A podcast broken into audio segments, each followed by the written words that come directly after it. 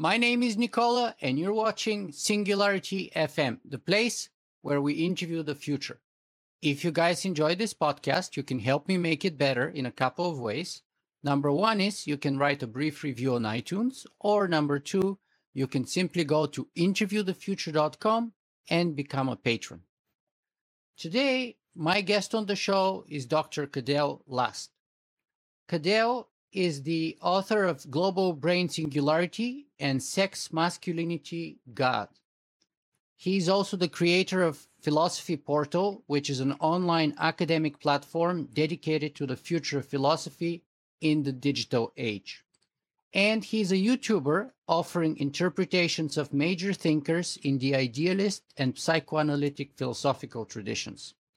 Among other things, Dr. Last is an expert on Nietzsche, and I wanted to have a conversation with him about Nietzsche's philosophy in general and what it could tell us about technology, transhumanism, AI, and the singularity.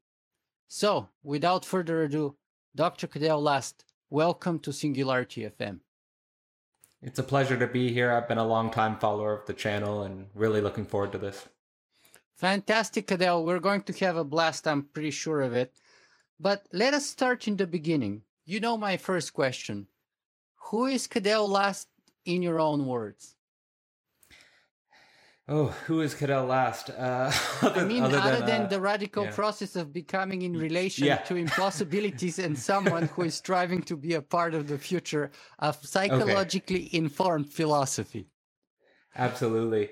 Um, I think the easiest way to describe me in the context of, of this conversation is someone who, around the time of, let's say, 18 or 19, I became fascinated with two basic questions that were both stimulated around the idea or the feeling of a type of perplexity of the human condition.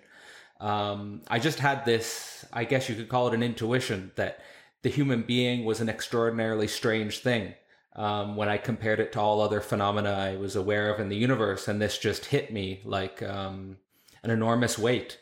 And ever since that moment, my intellectual striving um, has been driven by uh, an attempt to understand where we came from, so a, a sort of past or an evolutionary um, oriented view, um, and then that naturally translated into um, being perplexed about the future um, and and and where we're going. And uh, in that context, this sort of future oriented view was always kind of um, driven by a feeling um, of strangeness that science was oriented around prediction um, and that we could predict a lot about um, the future of the universe on cosmological scales um, and even evolutionary scales. Um, but when it comes to, for example, the next 50 years, the next 100 years, the prediction horizon becomes so large that basically we can say very little.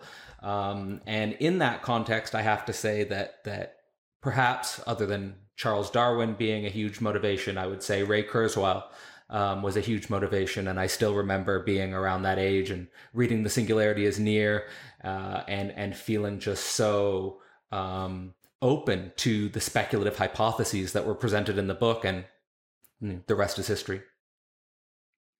Wow, that's that that that basically tells me that you're a fellow traveler who is thirsty for knowledge and for discovery and who is a seeker on a journey, uh, which is basically what what what I feel I am and what I think most thinking, curious, uh, autonomous, independently minded humans are, um, and what Nietzsche was, wasn't he? Absolutely. I mean, Nietzsche from um, actually, you know, in in in preparing um, the course on Nietzsche, I was doing background on his sort of philosophical awakening, and it um, it reminded me of something similar of of someone who, as you know, a, a late teen who basically comes to his own sort of um, uh, moment of realizing how strange the human creature was, and for him, that was very much around uh, the relationship between pleasure and truth. Um, but uh, the consequence of that philosophical awakening was a relentless pursuit of truth that lasted until the end of his life. And, and I think that that's, yeah, that is interesting parallels there. So, how did you discover Nietzsche? You told us how you discovered uh, sort of the, the ideas behind the singularity, Ray Kurzweil's work, your mm-hmm. thirst to to discover more, the meaning of life, the, the sort of the cosmological perspective, and and the paradox that we can kind of predict cosmological phenomenon that that or phenomena that are billions of years, you know, beyond today, and yet we struggle with what looks like really short-term uh, predictions about our own civilization. Uh, so, so where does Nietzsche fit in here, and how did you discover him for yourself? Well, my first encounter with Nietzsche was actually through the transhumanist lens, because when, especially throughout my entire twenties, um, I, I was um, first I was extraordinarily biased by the sort of um, let's say the evolutionary scientific worldview, and and that structured most of my striving. Um, second, I became obsessed with sort of uh, technological speculations and, and, and the transhumanist worldview and the futurist worldview, and that oriented uh, most of my again my my intellectual striving. So, uh, as it regards you know my my sort of passion for the evolutionary worldview, I didn't really encounter Nietzsche. I didn't really encounter any uh, great evolutionary theorists that actually um, had had used Nietzsche in their work, which I think in retrospect is something that's worth exploring and putting into deeper connection because I think, you know, I I, th- I think Nietzsche is quite at home uh, in, in an evolutionary universe, to be honest. But um, I, I first encountered uh, Nietzsche in the writings of Max More, uh, Nick Bostrom, when they sort of were um, sort of debating about whether or not Nietzsche's Overman and the basic concepts pre- uh, presented in Thus Spoke Zarathustra had a relation to uh, transhumanism. There were a few other uh, influential transhumanist thinkers that basically, uh, um, you know, engaged Nietzsche's work, and that that's where I encountered his ideas because um, my my actual uh, going to philosophy itself and investigating the the the, the primary sources um, of philosophy uh, didn't come until I entered my doctorate. Um, and and and uh, when I entered my doctorate, I basically started to entertain philosophy in terms of the primary sources and and do really deep investigations of the primary sources. Um, basically, because I felt like my com- my you know my combined knowledge of evolution and transhumanism had taken me a great distance, but something was missing, and, and that I thought that something missing was um, uh, basically in the last two centuries of philosophy this really intense focus on the psyche. And I think that Nietzsche is one of the paradigmatic figures of this great intense focus on the psyche, even to the point where there are some people who think that Nietzsche is the first true psychologist, for example, and, and potentially a ground for, for, for real psychology. And of course, someone who influenced a lot of um, traditions in, in psychoanalysis, in existentialism, in um, continental philosophy. So I really feel like he's a, a, pillar, a foundation stone, and, and a great place to then explore the 20th century. Carl Jung was the guy, I think, who said that Nietzsche killed philosophy and gave birth to psychology or psychoanalysis. Psychoanalysis. That's true. Right? Yeah, so, he he he felt that he felt that Nietzsche represented kind of the end of philosophy and it's being swallowed or consumed by psychology.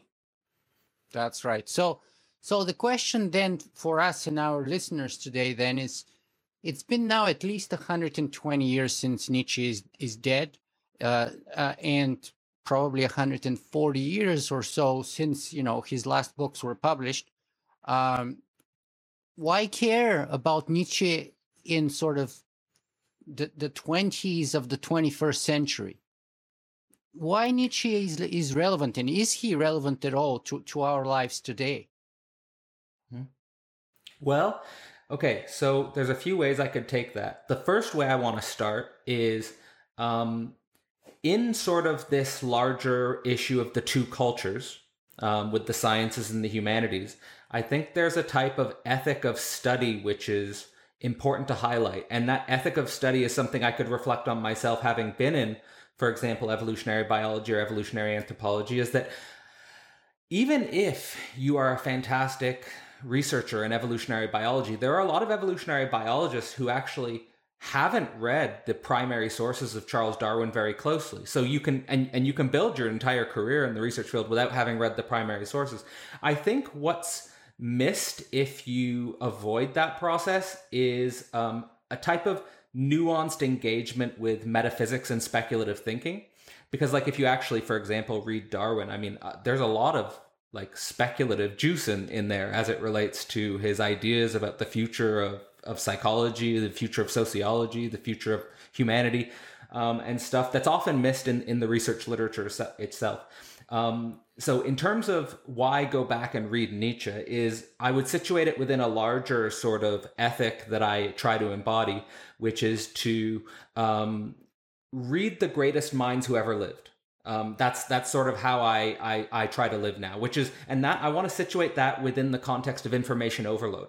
There there came a point I think around 2016 where basically I stopped reading news, I stopped reading pop culture articles, I st- and not anything against that. I I think that there's a place for that, but um, basically, I spend all of my time trying to identify and find the greatest thinkers who ever lived, and basically, I spend my time inhabiting those worlds, and I and I spend my t- time basically having conversations with those those minds, and and I consider Nietzsche. So basically, for example, like instead of reading like the secondhand literature on cybernetics, I would read Norbert Wiener for example, or instead of going and reading the second-hand literature in evolutionary biology, I would go back and read some of Darwin's notes and stuff like that. And I, I, I think I, I approach Nietzsche in the same way. I approach Nietzsche in, in, in and, and why? Why? But well, because one, you're learning about how, I think you're learning about how knowledge um, originates. So instead of reading the consequence of the originators, you're going back to the source. Uh, you're going back to back to first principles. Um, uh, a second, you're sort of engaging in a singularity of style. Oftentimes in the secondhand literature, um, in the secondhand literature, we become pigeonholed and constrained by a certain style, by the journal that's imposing a certain style, by you know the institution which is imposing a certain style.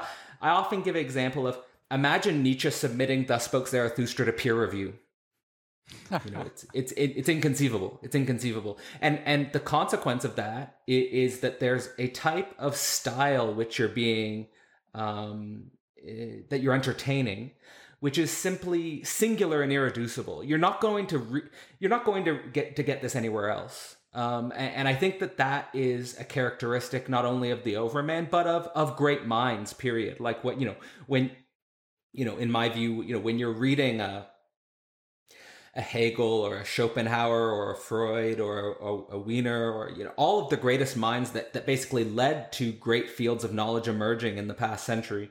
Um, you're being invited into something so singular and irreducible and unrepeatable um, that you're you're you, I think that there's just something so precious about that that that journey and and and that's really what I've sort of dedicated my time to.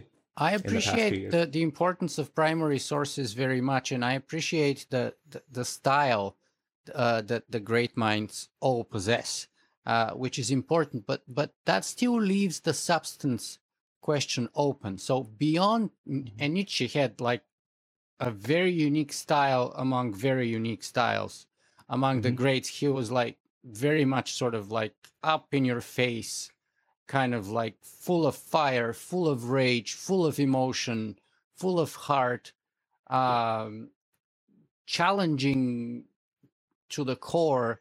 Uh, but beyond that kind of stylistic mm-hmm. or or emotional presence, mm-hmm. uh, what about the substance? What in his substance of work makes it relevant to us 140 years later? Absolutely. Great question. And um, I think the way I want to approach the answer to that question um, is is in relationship to the intellectual climate that I was in when I was becoming an intellectual, which I consider to be the intellectual climate of the new atheists. So we have, and of course that time has has come and in some sense passed. But that was anyway the the climate I was I was in when I was becoming what I am now.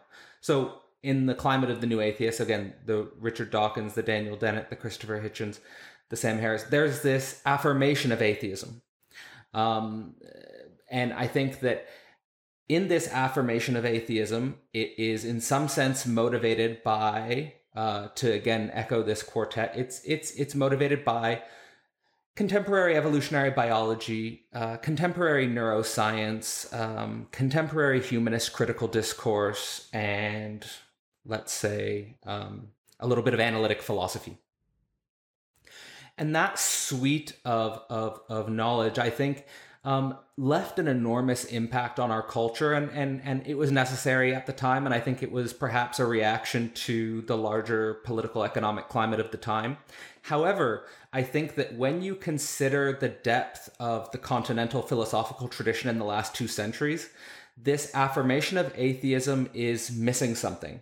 Um, and this affirmation of atheism is is precisely missing something as it relates to including the totality of the psyche um, and including the um, striving and and and striving for meaning, striving for purpose, striving for overcoming in the psyche, which I think is captured by some of the greatest uh, philosophers of the last two centuries. And I think Nietzsche is fundamental for that. And I think that his entire philosophy is built around that. Um, so uh, if the new atheists are a type of uh, deconstructive effort, um, opening us to a type of secular humanism. I think that including a thinker uh, and wrestling with a thinker like Nietzsche offers us um, the grounds for a positive transcendental reconstruction project, which um, I don't really see in the New Atheists. Yeah, I have to to agree with you, and, and even more so, uh, th- sort of the the the four horsemen of atheism that you mentioned. Uh, you know, they they're kind of like not just affirmative, but they're celebratory of their atheism. Mm-hmm. Uh, and and Nietzsche while you know to to the kind of dismay and disappointment of both of both his mother and his sister was also you know unashamed atheist at the same time in contrast to those four people that you mentioned he also did not forego mentioning and dwell dwelling upon the tragedy of mm-hmm. atheism the void right. that atheism leaves in one's uh, sort of search, but also uh, as an individual, but also in our civilization in general.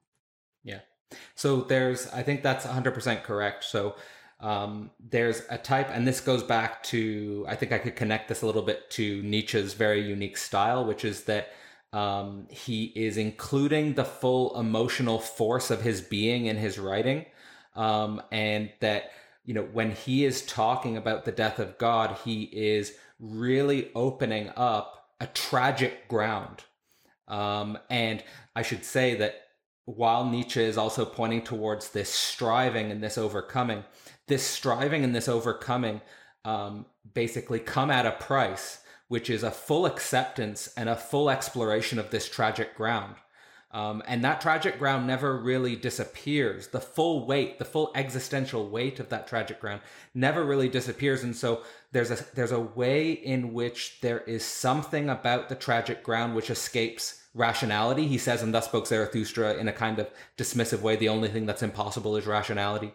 Um, and and and just to basically emphasize that this this this desire to grasp towards a totalizing reason is a futile effort um, and and that's another reason uh, why I think Nietzsche as a ground for this sort of metaphysical oscillation um, that the West has been going under. And I think that when we think about metaphysical oscillations, these are things that occur over centuries, if not millennia. So we can't just read the last decade and understand the metaphysical oscillation. We have to read the last few centuries at least. Yeah, and so uh, well, there's so many places I want to grab what, what you just said uh, there, but but perhaps perhaps the, the better thing to do is to go back to his work uh, and, and start from there and then come back to those topics because I'm sure they're going to pop up again. So let's start with with with with this.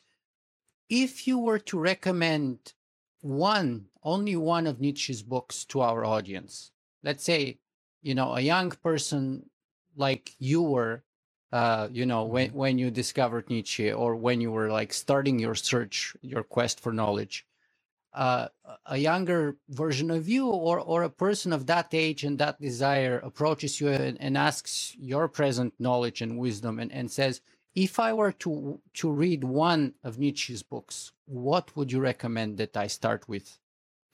Well, so I'm just I'll just I'll just communicate how I've I've handled that, which is um, in sort of my larger ethic of of of going back and sort of revisiting and communing with the the great minds. Um, I try to do that in the bibliographic order of their own writing process.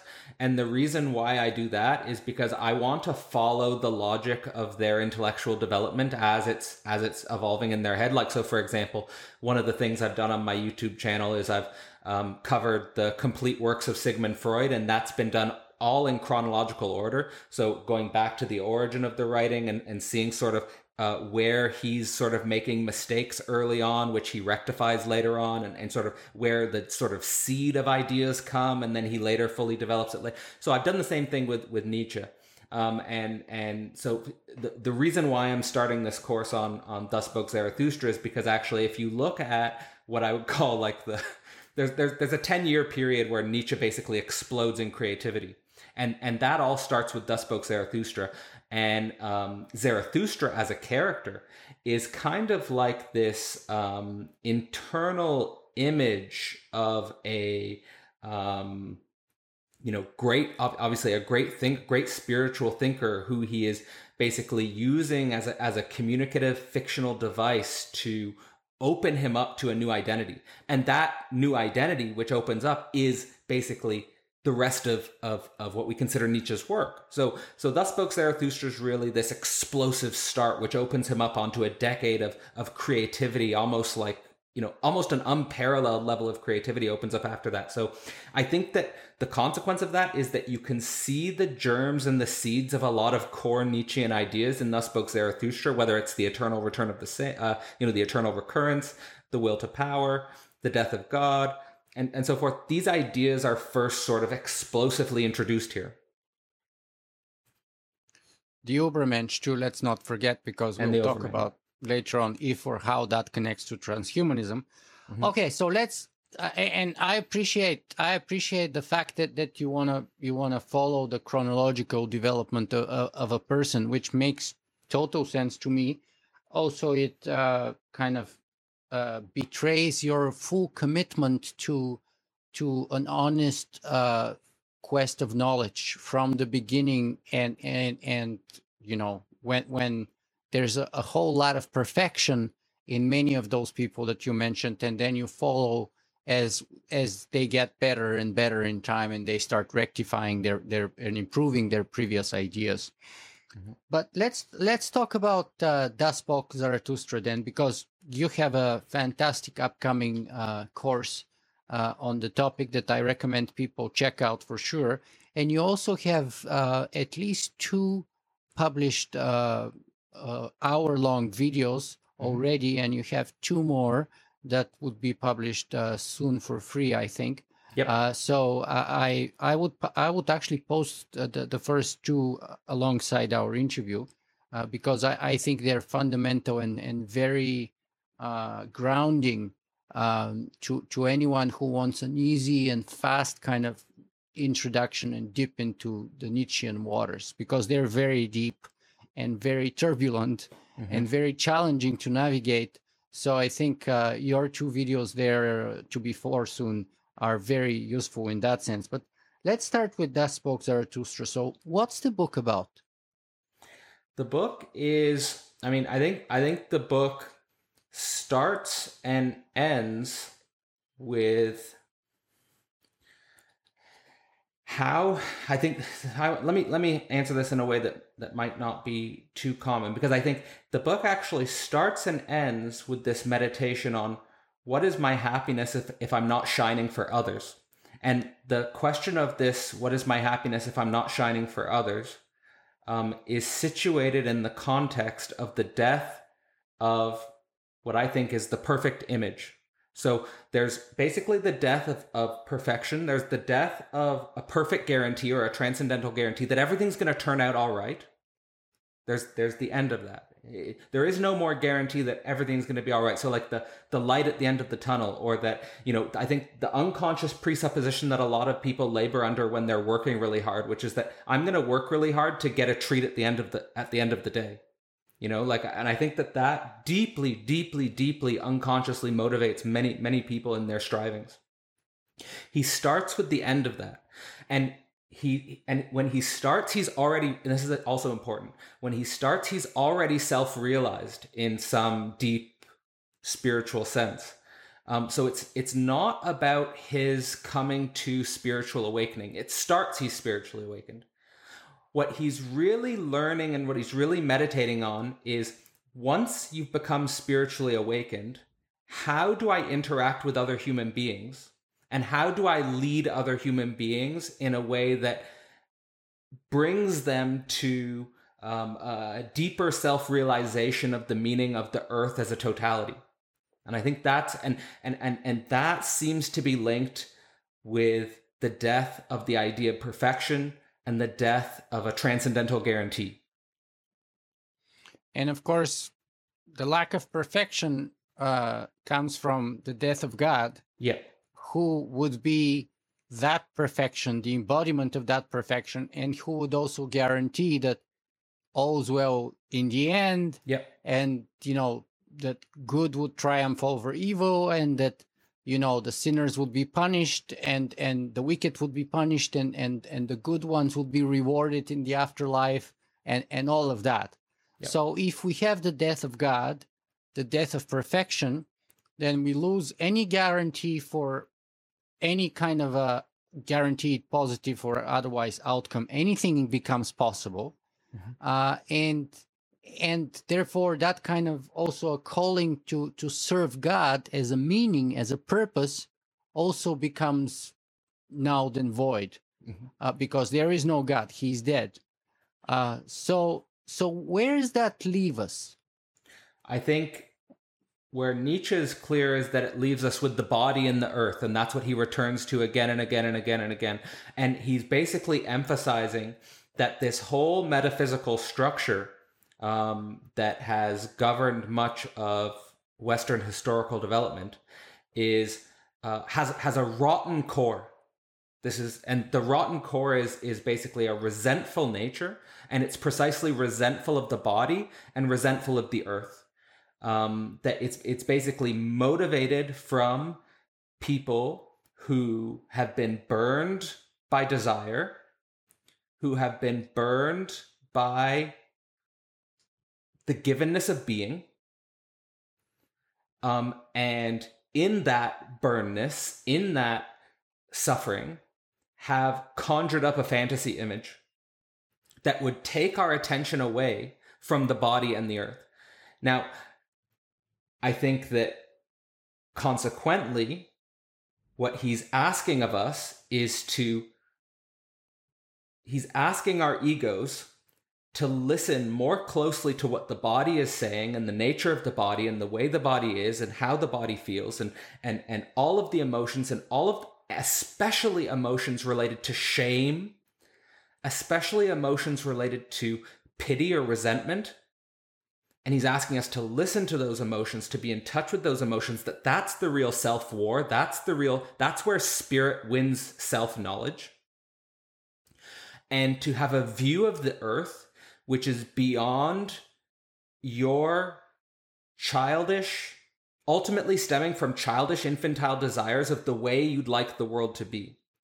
And that only in and, and and I think this is where the unconscious and our childhood and the way our minds are structured by childhood and desires from childhood all become sort of formative for for for for the way Nietzsche informs 20th century psychology and stuff like that. But the, the, the important thing is is a process of what I think is adultification and maturation of the psyche, where we are able to see a desire and a striving and a coming to be, which is transpersonal, uh, beyond beyond just my ego. And that's in, essential for the overman striving is that the overman striving also involves this counterintuitive perspective on winning and losing.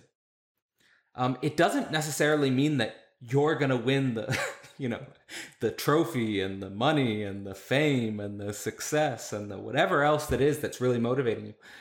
A lot of it is to do with participating in a much larger process than yourself, which is in this world, which is mediated through these bodies. Um, and and and and and playing as dynamic and intense and as lively a part in that chain as as or not maybe maybe with a gap in the chain and that's the overman uh, that you can i think that's i think that's what it speaks says to me yeah and and you know it's kind of like a, a smaller side point perhaps but i often have this this argument with with people who believe i mean not not anymore actually i used to have this argument i should say about 20 years ago on religion and on god in general mm-hmm. um you know and my my my thing was like look god is like santa claus mm-hmm. you know santa claus for old people people want to believe in santa claus when they're young because they know they're going to get a present if they're good boys or good girls and later on they want to believe in God because they want to believe that, you know, all the evils and the tragedies and, and the challenges of their lives, uh, you know, and the failures and everything would be rewarded sooner or later, mm. if not in the here and now, in the afterlife. And so that motivates some people to be good in life because they're ultimately striving to get a present. Mm-hmm. And, you know, that present in the Christian tradition, may be, you know, everlasting life in heaven, resurrection and everlasting life in heaven, or what have you.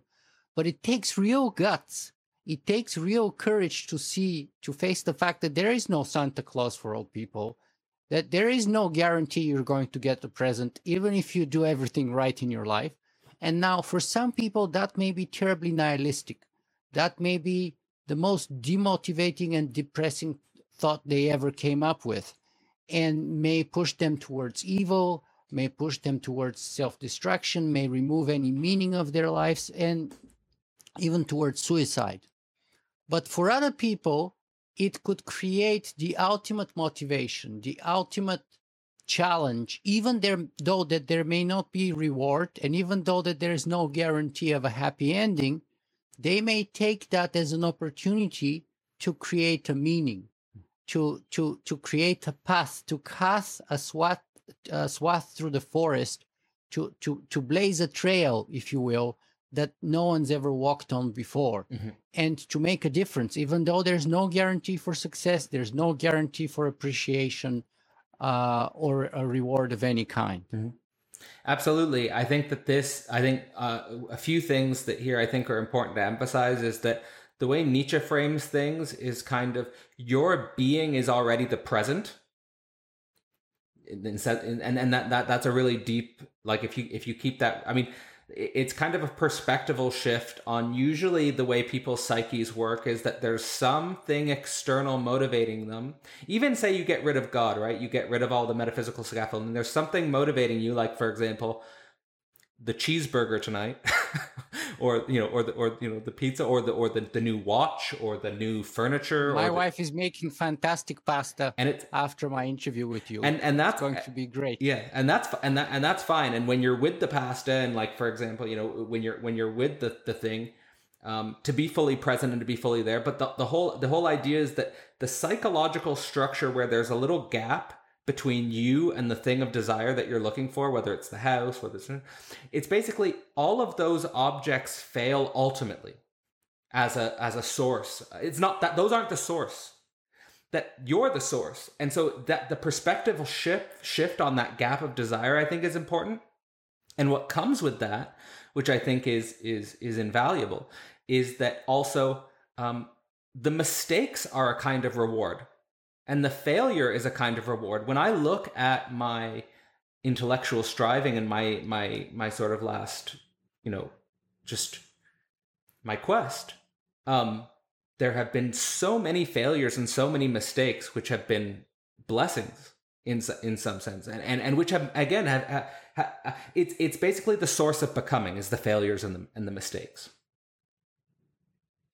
Absolutely, uh, and let's talk. We already mentioned that concept a couple of times, and it's a key, crucial concept to understand. So let's talk about the Overman or the Ubermensch, as Nietzsche calls them or him. Should should should we use the pronoun them? I, I think it's maybe pr- more. Pro- what do you think? Should should we say him or them? I think them is more proper for the Ubermensch. Yeah, I think so. Like from the very introduction of the concept, um, he situates it in a way that I think is very interesting for um, to thinkers like us who are sort of influenced by by evolution and transhumanism because he's he's kind of situating in the in the sort of okay the apes are a laughing stock to, from the perspective of the human and he says the humans will be a laughing stock from the perspective of the overman. There's this type of evolutionary process that he's he's pointing towards. And um, in that context the idea of sort of degendering uh, the overman or, or or or distancing the concept of the overman from a he or a she uh, can be an interesting way to frame it. I think there's no no reason why we yeah, can't frame I, it that way. I, I think he would be apt to to accept that, arguably, uh, in my opinion. But let's go into the definition. Can, I say? Can I say? Who or what? Yeah. Can I just say quickly that um, I sure. think for readers who are interested in, in diving into the real core of Das Buch Zarathustra, I, I will say that sexual difference between men and women is certainly alive in his thought. Um, and and and and he he certainly believes that the overman is something that transcends sexual difference, but at the same time, in the process of overcoming, sexual difference is something I think that he does find important to pay attention to. Yeah, and and you know, I don't want to go get sidetracked here, but that probably has the the the limitations of his philosophy and and and shows that he was a child of his time in a way and and also very heartbroken on a couple of occasions with you know having to propose twice to the same woman who spurned him down twice uh you know and and so uh he kind of characterizes women in, in, in some ways towards the end of the book that may not be uh, what we would commonly associate or accept or embrace today. And, and that's probably the limitation of his philosophy, uh, I would say. But, but going back to the Overman, who or what is the Overman? How would you define the Overman? The first thing I would want to say is that the Overman is not a finished end product or an object so it's it's not like a to to me the Overman is not is not something that you can say. Um, I don't know. Somehow I'm I'm finished. Like this is the over. Like point to it as as some sort of finished product or some sort of end result in any in any sense. I I think that that what he's talking about with the Overman is is a process of self overcoming, um, and and that that process of self overcoming is is again connected to this idea of getting rid of any positive object at the end of the tunnel, which is going to guarantee anything. The Overman operates in such a way as that that that temporal structure is gone. Um, that that that temporal structure in his mind is no longer functioning that way. It it sounds a lot more like the Overman is functioning in a in a in a a quasi non temporal space of possibilities, which are um, a constant invitation to surprise, a constant invitation to gambling, to risking, to to uh, you know um, a willingness to be um, amazed by the unknown this is something which comes up, and it, it it's something which is co- more like um, a feedback loop that is in touch with the opposite of a positive object, kind of an abyss, which is constantly opening up and refreshing. So, exactly the thing that most people would see as a nihilism is something that the overman sees as a open spaciousness to sort of gamble, take risks. Uh, ex- a clearing for anything clearing. possible. A, a, clearing for any possibility. Yeah, it's a clearing for possibility. And and the overman has a sort of psychological disposition which is in very inviting and very warm in relationship to that horizon because the way I think he sees most people's relationships to God, which is in its most general sense not only God, because even people who, like, I think for Nietzsche, even people who say they don't believe in God have a type of God in the form of an idol or in the form of a fixed image which they repeat and worship. But I think that it's basically what Nietzsche thinks about those people is that they are looking for a secure identity, which is very concentrated and very singular, and something which is going to be with them until they die, and which is going to basically be used as a psychological structure of a defense mechanism, which will prevent them from really exploring what life is. I was reading this Buddhist monk the other day, and he's saying in one place that uh, people think that Dharma is a secure refuge, but those who seek secure refuge are moving away from Dharma because a secure refuge seeker, even if they find it, is a secure refuge seeker. It's not Dharma. Mm-hmm. Dharma is away from security. It's it's away from refuge. It's it's kind of in a way what Nietzsche says is laughing in the face of tragedy. Mm-hmm. Isn't it? Or or or kind of challenging and singing and waving in the wave of tragedy and embracing whatever comes your way. And that's probably a strange way to put it, but in a way Nietzsche Nietzsche's Overman kind of embraces the comedy of the tragedy of existence, of of of of the lack of meaning, of the lack of you know maps uh, for one's life, values, uh, uh, uh prescriptions, uh, secure pathways and benchmarks, and and and and and guaranteed outcomes. And yet, in the face of all of this, the Overman laughs. Yeah. I think that this emphasis on security and the security drive is something that's worth talking about. So, um, my intuition would be something along the lines of when when sort of Nietzsche emphasizes that that something along the views of you're already the present.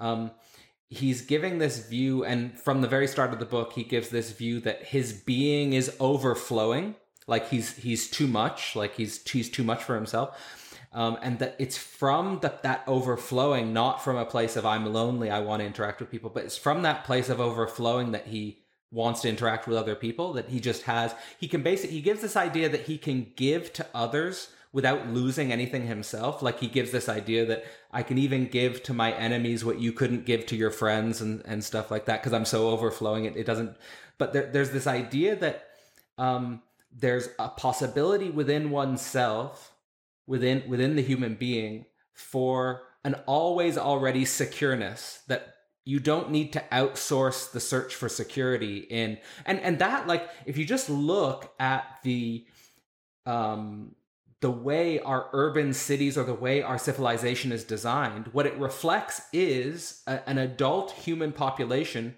which is searching for security in a in sort of physical structures in sort of in, in certain locations where they can stake a sort of flag and say i'm safe here and then they can insure it and guarantee it until they die.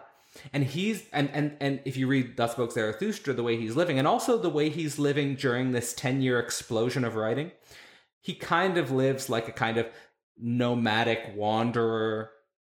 In the book he's certainly emphasizing this nomadic wandering which is climbing mountains and exploring islands and going on sea adventures and things like that. Almost an ascetic kind of life, even when he's in the middle of a big city like uh, Turin. Mm-hmm.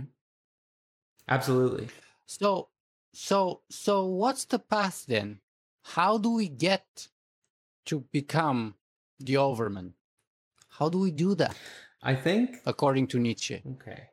Well, I think that there are um, many ethical principles which are explored in Thus Spoke Zarathustra, um, which help you point, uh, which help which help point the way. Um, I, will I'll I'll mention one and see where where we go with it. Um, one of the ethical principles that I think comes up a lot in the prologue and a lot in the first part of Thus Spoke Zarathustra is a counterintuitive perspective on winning and losing. Um, that a lot of human life is organized around, let's say, winning the thing or winning the object, whether it's a romantic partner, whether it's a house, whether it's a job, whether it's certain, again, recognition or fame. Um, and Nietzsche gives you sort of this view that almost you should, it's not that you should turn down things when you win, but you shouldn't over identify with the winning and you should stay in touch with the cracks.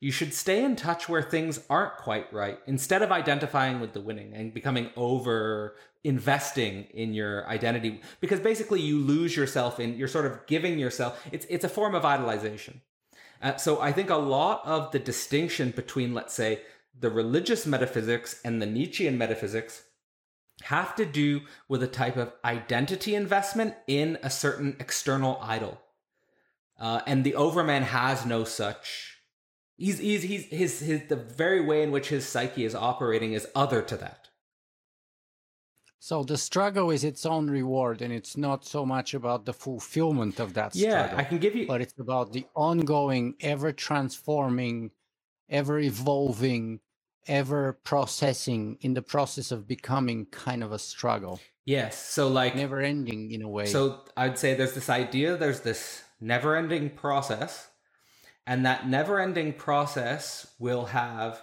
events and those events are things that in the book I think he labels as as accidents. Um, and you can give those events valences, positive or negative, tragedies or comedies, uh, winning or losing.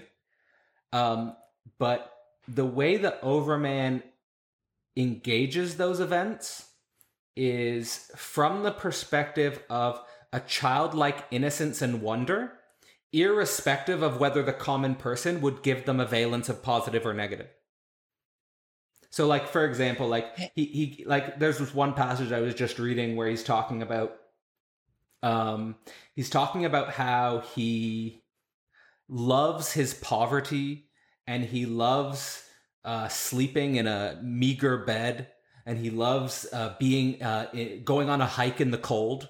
And and what he's trying to i think communicate with that sort of meditation is something like a lot of people could have a negative emotional valence in their mind constantly saying things like why don't i have more money? Why why can't you know why can't i get to a certain amount of money so i can feel safe or why don't i have a, be- a better living condition? Why don't i have a better bed? Or you know and this is just constantly running around in their head. And for him he's a better car a better house a better wife better kids better teacher better gym better and just constantly like, running in the head like that. washing machine yeah. better tv better laptop better ipad iphone camera everything. never ends never ends. And that cycle and the, i think the crucial thing is that people who have that psychological structure they never question the psychological structure or the frame with which they're approaching the world. They always change the object.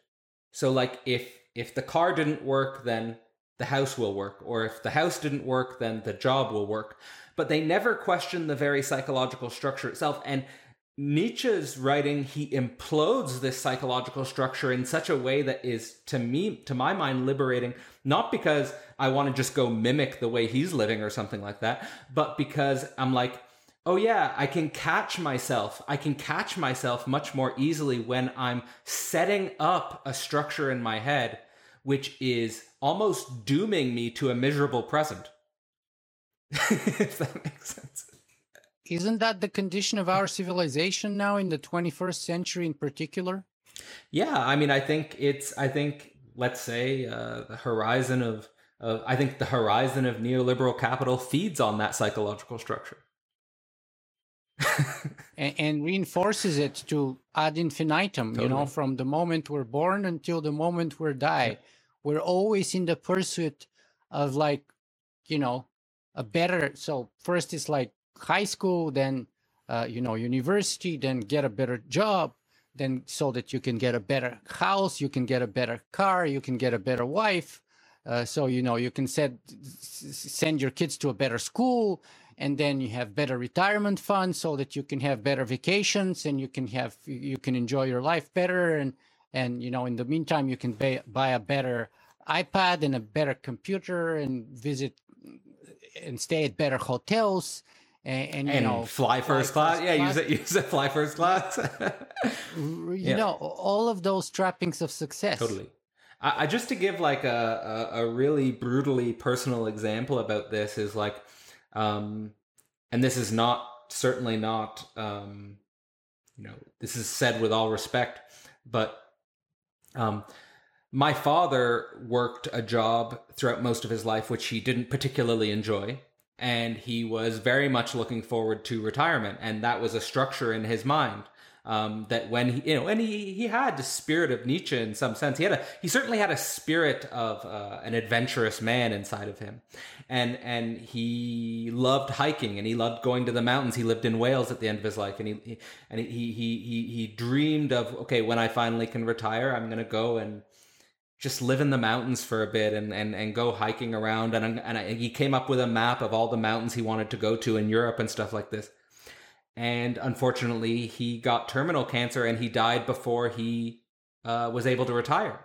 Um, but I just want to give that story because I want to sort of set up sort of the deadly practicality of this way of viewing life and how deeply like that informs like I, I i remind myself of that story maybe once a month or once every two months because i don't want to fall into a psychological setup where i am sort of not living now not like i'm not caring for the future but i, I don't want to forego living now because i'm planning a nest egg for when i'm 80 you know like again there's no guarantees here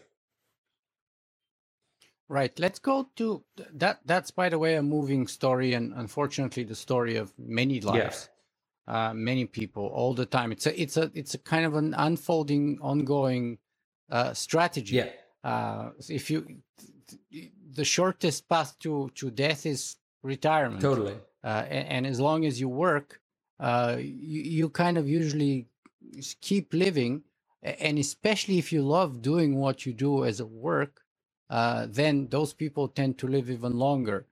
Uh, but let me grab another paradox here about Rich, uh, Nietzsche's idea of becoming the overman, and that's the paradox that the path goes, according to him, through the heart and not the Yeah. head.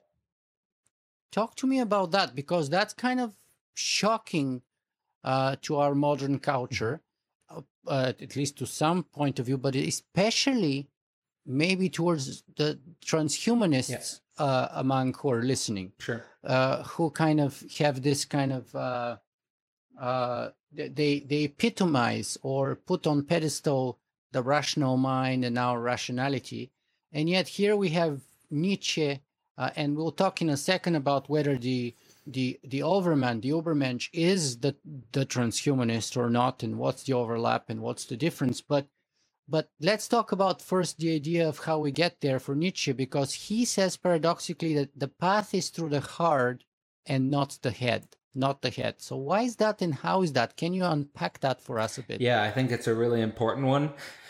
Um, what I get the sense of throughout Thus Spoke Zarathustra is this idea that people who are living in their head and through a type of, let's say, pure reason, um, are unconsciously operating as if they are above the earth and above their body, as if like they're not even in their body and they're not even on the earth. Um, and that theme comes up many times, and that might be an interesting connection with some transhumanist visions, which they do have this fantasy of a disembodied uploading away from the earth.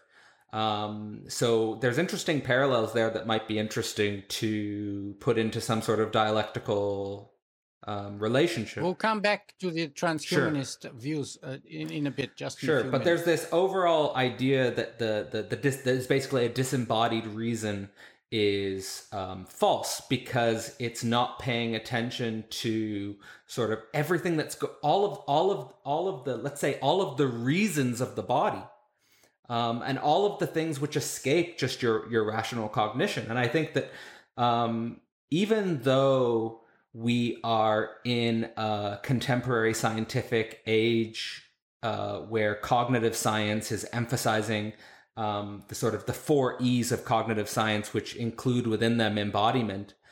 Um, I still have this feeling, and, and when I was in a department where um, you know cognitive science was taught as a part of the the program, um, that the real um, let's say let's say the the real cracks of the emotional body.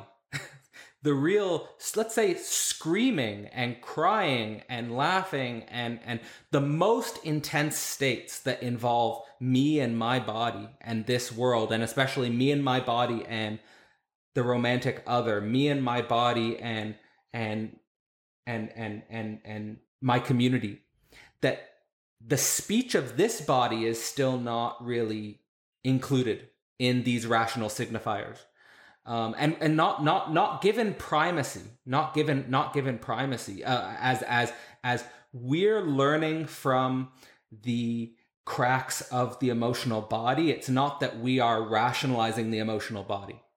We're learning from the cracks of the emotional body itself. Um, and why is that important? Well, that's important because I guess in Nietzsche's view, you don't exist without the body. The, that, that the body is the soul that's his his formula. His his formula is is that, that the body is the soul, and so so. But also mm-hmm. because for him the body has more wisdom in it than the best philosophy. Absolutely, absolutely, and I think that that also sort of uh, foreshadows um, um, psychoanalysis, but it, it, it it's also sort of saying um, that the reason why people are running to reason and the reason why people are operating from a point of view of disembodiment is because of a, a rotten motivational core where you're actually ashamed of your body, you're ashamed of your desires, um, you might have a lot of resentment about the body you're in. Like, for example, like we are not avatars. We can't just pick and and pull our body. And I can have this body today. I might have that body then. Like kind of like even in like the, the contemporary gender landscape where people say I could be this gender today. I could be that gender. I can just pick it with my mind. But Nietzsche's saying that's not how it works. That you have to be in touch with what you actually are in your body, and that's going to be extraordinarily humbling. And I remember. So why is that important to me? I remember when I was finishing my PhD that had been a goal structure in my mind for over a decade. I was driven by that idea. I was I put everything on a pedestal for that idea. And the day I got my PhD, my personal life was an absolute mess. And it was an absolute mess over very simple, embarrassing things related to sexuality, related to eating, related to, you know, common everyday things, which were not necessarily discussed in intellectual environments, but which were nonetheless the core of my being. So that's why it's so important. And that's why a large part of what I'm doing today in my own intellectual work is trying to work at the, the edge of the intellectual and the personal and putting the intellectual and the personal into a conversation with each other in a much deeper, deeper sense. Yeah, you know, when I look back at my life, all the major decisions that I've made were emotional and irrational. Yeah. So, for example, when I decided to leave Bulgaria, I was uh, uh, 18 years old uh, when I made the decision, and it took me two two years. Uh, well, I was 19 years old actually, uh, and it took me two years to to make it through. But I made the decision to leave Bulgaria when I, when I was in the army, and and in the place where they're supposed to kind of pump you up and make you the most patriotic and to help you choose death in the name of your fatherland or motherland and all of that stuff. I said, I'm done with this shit. I've given enough. I'm done with this place and I'm out of here. And, you know, then I retired from the army and it took me almost two years to actually leave there. But uh, when you look at my situation at that point, people were telling me, You're crazy, man. You're accepted to university. You have a good place to live. You have a beautiful girlfriend. Uh, you have a phenomenal job. You know, at the time, uh, there was hyperinflation in Bulgaria. So people were making something like six or seven dollars a month. And right out, the, out of the gate, I came out of the army. And because I was a graduate of the English language high school, I found a job as a receptionist at, at one of the first private hotels in my city. And so I was making like very, very good money as a receptionist. Uh, let's say 80 or 100, sometimes maybe $120 a month, which, you know, my friend's dad was a head of hospital and he would make $7 a month. And here I am a 19 year old kid just out of the army making 120 bucks a month like uh and and of course the the currency was. So so people are like you have it all man. You have an apartment to live. You have a beautiful girlfriend. You have an amazing job. You've been accepted to university. What the hell is wrong with you? Why do you want to leave bulgaria now? And i was saying the girlfriend i have now is not anything serious and that's not the person i want to spend the, the rest of my life with. The job that i have is not the job, the kind of job I want to do two years from now, let alone 20 years from now. The apartment I live in, I don't want to live in for the rest of my life. The place I'm at, I don't want to stay here for the rest of my life. So, so then I went to the United States. That was like a fulfillment of my dream and my goal. And, you know, I didn't want to see, when I was in the army, I was like, I never want to see winter again for the rest of my life. So where I go, I go to Miami, I go to Fort Lauderdale, you know, beautiful Florida, this and that. Uh, spend about a year in the United States, all covering the East Coast. And in the meantime, I was in a small college in West Virginia, and I was one of the best students. I finished with 4.0. I had a, a job there. I bought I bought a car there. I was already settled in like 12 months. And people were telling me, "Look, man, you're the best, one of the best students in the university, 4.0. you have a great car, you have a place to live, you already have a circle of friends here in West Virginia. Why the hell do you want to leave? And basically, in three days, I decided that I to pack my things, sell my car, drop from university, and come to Canada. Welcome. Right, and that was another totally irrational, emotional decision that totally didn't make sense and yet it was one of the best decisions of my life and even the the very best decision of my life which was to ask my wife to marry me, which was the my greatest accomplishment in life. 100% emotional. You know, 100% emotional. There is not a drop of rationality. When me and my wife went out on our first date, you know, I told her, Look, sweetie, I'm graduating from university in six months. And for all I know, six months later, I may be in Australia or in New Zealand. So I can't promise or guarantee anything. Uh, I, you know, I, I don't know where I'm going to be and what I'm going to do. Uh, so, and, and she came from a very different background. So, you know, I'm kind of Eastern Euro, uh, you know, atheist, uh, liberal kind of guy. She comes from a very kind of a Catholic, uh, traditional Italian family, uh, Italian American with very strong roots in kind of republicanism and, and American patriotism and you know gun ownership and and you name it so we're like from two different worlds totally irrational to be together and yet for 20 years that irrationality that was like 100% an emotional choice for me and obviously an emotional choice for us and it took many challenges and many you know trees to grind before we get together in the same realm even but now that we've done that 20 years later, it's the best choice of my life ever. And it was 100% emotional. And all of those major choices, as I said, leaving Bulgaria, leaving the United States,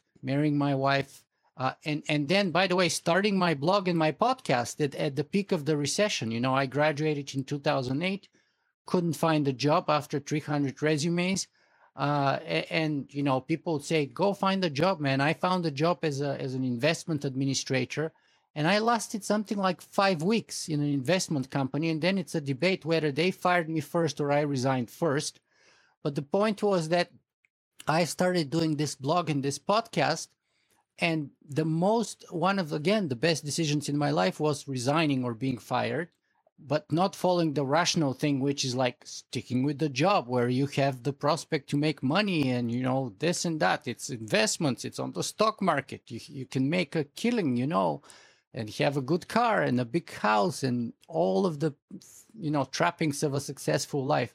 And yet I said, screw this, I, I don't want to do this. And that was totally irrational too. But every major time in my life, at age, every major turn, and I'm going to shut up no, it's but, fantastic. But it's just like amazing.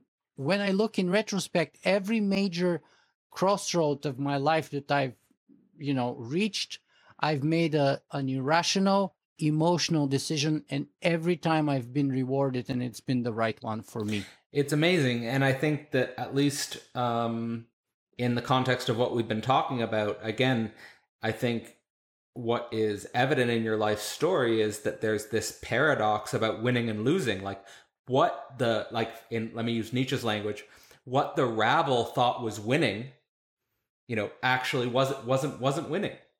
Um and and actually when you said i'm going to lose it all uh that's what opened up uh new possibilities which could not have been rationally calculated ahead of time uh, and I think that's the basic mechanism and that's the basic dynamic that Nietzsche is trying to communicate to us in a lot of his writing is, is that if you think that you can rationally calculate everything that's going to happen ahead of time, you're probably never going to take the action that will be necessary to really live.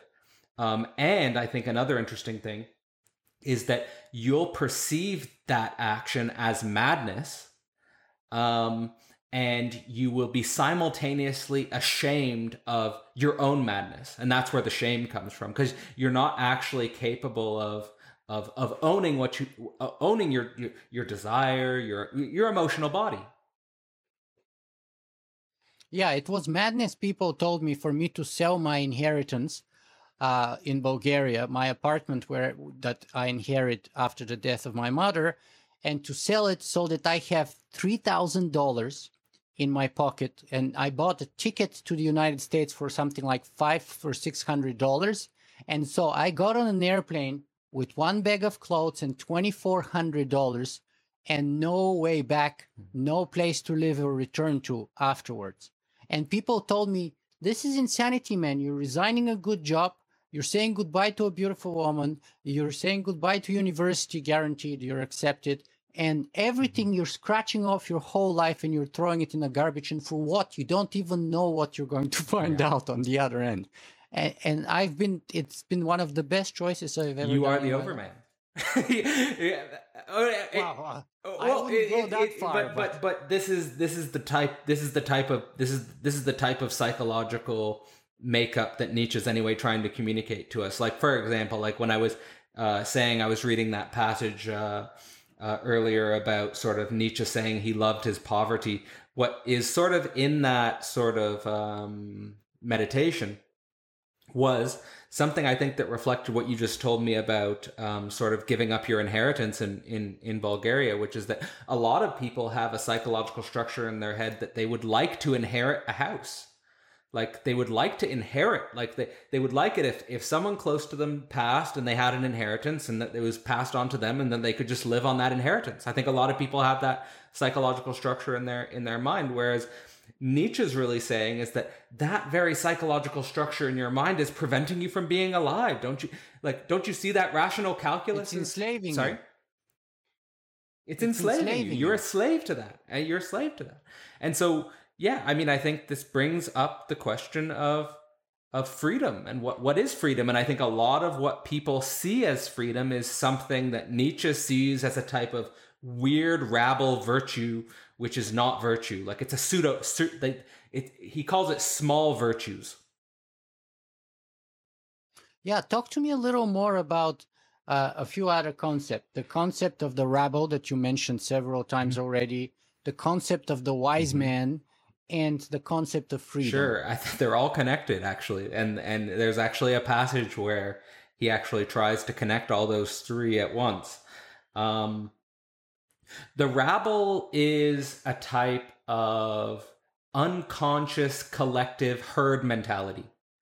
Um, so it, it's kind of like uh, becoming identified with an anonymous crowd. Um, and you could actually interpret that in the context of the modern internet and social media, because I think the rabble is op. Instagram. Yeah, yeah, totally. The the the whole if I were to put it in one word, I would say Instagram. That's to me the rabble. It doesn't get worse than right. that. It's pretty low. Maybe TikTok. I don't know.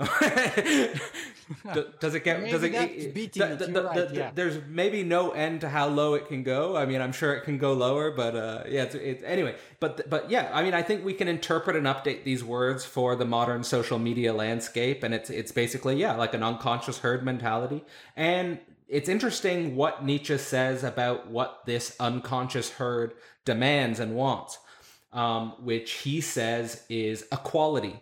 Uh, that they see justice as everyone being the same. Uh, they see justice as everyone being absolutely equal. And what that destroys for Nietzsche is actually uh, the intensity um, that's generated by uh, inequality because of striving for greatness. That if you like, if you strive for greatness and you really put in the work, and no matter what the field is, it could be music, it could be podcasting, it could be academic life, it could be whatever the field is. If you stri- strive for greatness, you will be in some sense unequal like there's an inequality there and and and there's an intensity there there's an intensity there in the inequality which nietzsche sees as absolutely essential for overcoming and striving and for for for the future of humanity and the rabble want everything to be the same and so they're envious and jealous of that inequality and they'll try to bring it down that's the way he articulates it anyway. So the next thing is the concept of the wise man. The wise man that well, first he'll say he says a few things about the wise man. The first thing he says about the wise man is that there's some interesting things to learn in the wise man, but what he doesn't like about the wise man is that they're a type of um, they've got 40 he says they have 40 interesting things to say. So it's like they're like a wind up mechanical machine. So it's like they have 40 interesting things to say. They'll repeat them again and again and again and again. And he's like, okay, there's some interesting things here, but he's just repeating himself like a parrot constantly, and he's got 40 things to say. The next thing he says about the specifically the famous wise man is he says that they are puppets of the rabble. So in other words, he the way he articulates it is that the rabble is hunting to reduce inequalities related to greatness which they're envious of and they'll use the wise the famous wise men to justify this leveling of the playing field in in in in in in the sense of um i guess being being ashamed of greatness being ashamed of people who have gone above and beyond that's what he'll say and then in terms of freedom he says My favorite part, Sure. if I may interject here for a second, about the wise man, is that I think he says something to the effect that the, the wise men are actually powerless Yes, slaves to the whims Yes. of the rabble, absolutely yeah. Which is paradoxical. But actually, and and if you like, if you ask me, and and that's totally arbitrary, but but but you know, many politicians uh, are coming to mind you know as perfect epitome of the embodiment of that you know and you know po- especially populists who want to just please the crowd and or, or or play to a specific tune to a crowd that that whips them in a frenzy and and stuff like that so you can see many examples nowadays So again, very relevant. Uh, it's it, this dynamic, but the crucial thing I, here, I think, is that he's very clear, uh, and you you emphasize this. He's he's very clear that the power lies with the rabble and not with the famous wise man. Um, and so he he actually is, in my view, playing with uh, a type of master slave dialectic, which has a paradox to it um, which is that the slaves are the masters and the masters are the slaves. And so it's actually in recognizing that paradox of the master slave dialectic, which the great, the potentiality of greatness in the common people um, is uh, their that's where their capacity to win freedom lies is realizing that they they that the power is in in them or like one person realizing oh the power is in me it's about actually where i'm putting my time and attention so like um, i actually because i think you might have been sort of pointing towards the phenomenon of Trump a little bit.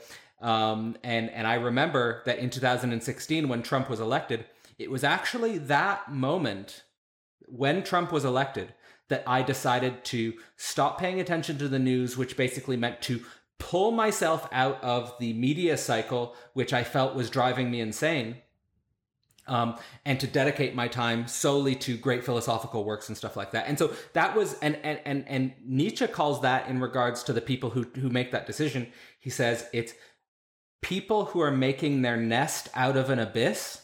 That's the words he uses to make your nest out of an abyss, and to win the knowledge, win your self knowledge, kind of by cutting into the unknown of life and being a type of um, anointed with tears like a sacrificial animal. So basically, you win your self knowledge through things that are really emotionally moving you. So things that bring you to tears. So, like, whenever in the last five or six years, and this has also been a theme of my life uh, in the last five or six years, is whenever I have been brought to tears almost by surprise. Um, this has always been a major orientation anchor point for me in my process. Yeah, and let's finish about freedom because I interrupted you there before we move. Sure, on. it's it's again related to this. So like the it's like I would make it connect into before when I was saying the Overman has this type of feedback loop with the abyss where what most people would see as a lack of meaning or what most people would see as this nihilistic term is actually something that's necessary for the cultivation of of of freedom and freedom in the Overman, um, which is kind of like this. I get this sense that for for Nietzsche, freedom is this type of self war beyond the pleasure principle, where you're no longer, and I could even put this like in terms of like loops or circles, that the common person of the rabble is caught into a loop or a circle of unconscious pleasure or immediate satisfaction like I want to be satisfied now. I want the object now. It's like kind of like a child with a toy. And he actually describes that in terms of virtues. He says people who have small virtues are like children with a mechanical toy, where if you take the toy away, they start to cry. Uh, so it's actually the taking away of the toy which makes the loop like with a gap in it. So it's not a circle with, it's not a closed circle. It's a circle with a gap in it, and that gap allows for the potential newness and the making of the nest out of the abyss. That's at least my interpretation. Yeah, making the nest out of the abyss is like so beautifully and metaphorically put that I just I I, I, I yeah. just love it. I think it's like the opposite of getting an inheritance.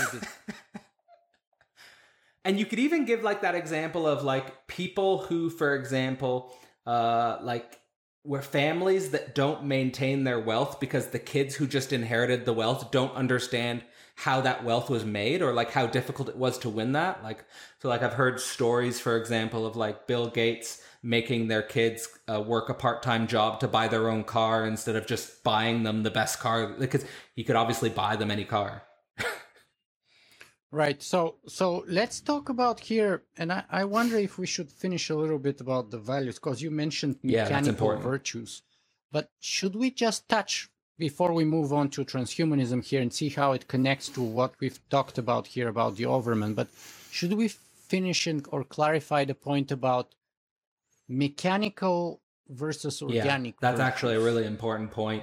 Um, and the metaphor he, he he tries to orient people towards with this distinction between mechanical and organic virtues is he says, um, "Have you ever seen a mother demand pay for the way she treats her child?" So, like when a mother's with her child, she'll give it all her attention, all of her care, all of her time. It's a full time job. But no mother demands pay for that. I mean, there are some feminists who might argue that is unpaid labor that should be paid for in a neoliberal society, which I think is another argument, which we could uh, approach. But um, the whole, the overall point is, is that there's a way um, that a, a mother treats her newborn, which is so virtuous, giving it all of her time, her attention, her care, losing sleep, um, you know, lo- basically sacrificing herself for the newborn, which he uses as a paradigmatic example um, for people in general to train themselves in their virtue. Basically, he's trying to say organically organic. or organic, organic virtue. virtue. Yeah, to, to, to train organic because that metaphor is organic. It's a mother with her baby. So it's it's as organic as you can get. And throughout Thus Spoke Zarathustra, he gives a lot of beautiful organic metaphors. That's throughout Nietzsche's work. Um, but this specific metaphor with the mother with her child um, is basically used as a larger metaphor of the child that he says where your organic virtues is is where your child is. So like for example when i was writing my phd thesis i would often say that i'm pregnant with the book. Like and then when i give birth to the book that's my child and now my child is in the world.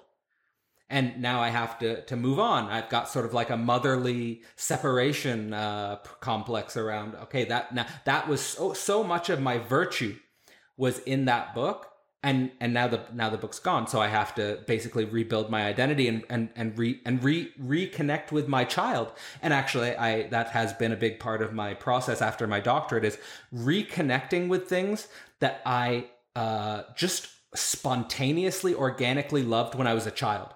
And that's where and and basically the the, the, the why that's important for nietzsche is because it's where you want to be whether you get paid for it or not. And how is that contrasted with mechanical? Well, virtues? mechanical virtues are rational calculus. They're things I'm like, so for example, I'm doing X because I'm going to get Y amount of money at the end of the day. So you're it's a trade. It's a it's a it's a rational it's a rational calculus that could be put into a game theory model. I think that's that. I think right. Yeah, I could expand on so, that. So so in a way, and you you correct me because you're the expert here, but in a way, isn't he coming up with a negation of the the virtues of the the capitalist model, uh, in, in a way, uh, uh, uh, of like a rational agent maximizing their own self interest and then bringing about the optimum, the so called optimum outcome for all parties and trade as the best way of accomplishing that, etc. Et you know, there's there's a lot of things in the course where I'm going to try to connect some of his ideas to things I see in contemporary academic knowledge. One of those things is I think he kind of disrupts game theory, at least how it's classically taught.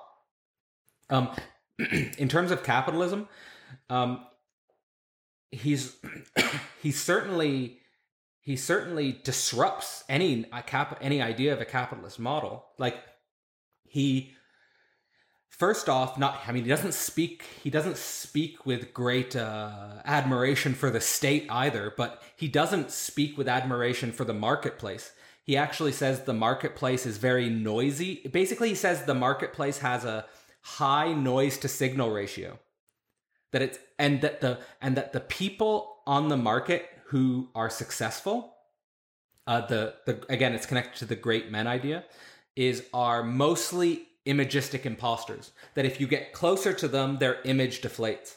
That the image is kind of like an optical illusion on the in terms of the mar- in terms of the marketplace.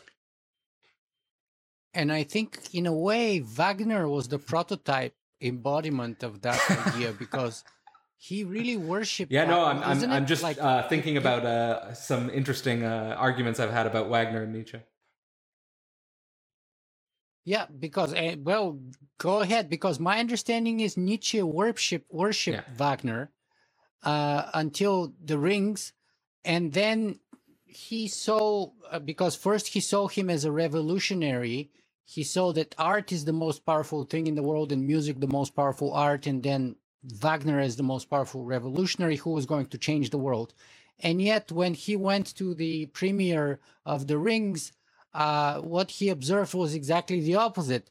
All the aristocracy uh, across from Europe was there, and and Wagner was no revolutionary, but just like reveling in the attention and in the so, sort of self indulgence of the whole experience. So. So Nietzsche basically stormed out halfway through the the the, the, the uh, the performance and didn't even like see it to the end. That's like my understanding of what happened there. And then basically their relationship went mm-hmm. downhill from there. Yeah, I think my interpretation of, of, of what's going on there um, on Nietzsche's side is that he saw Wagner as sort of embedding his art into uh, the German nationalist ideology, um, and and in this sort of dynamic that we were in this dynamic we already talked about about the the rabble and the famous great men, so that this sort of loop Nietzsche saw as something that needs to be broken apart by um, nothing that can fit within a national or an ethnic uh, ideological frame.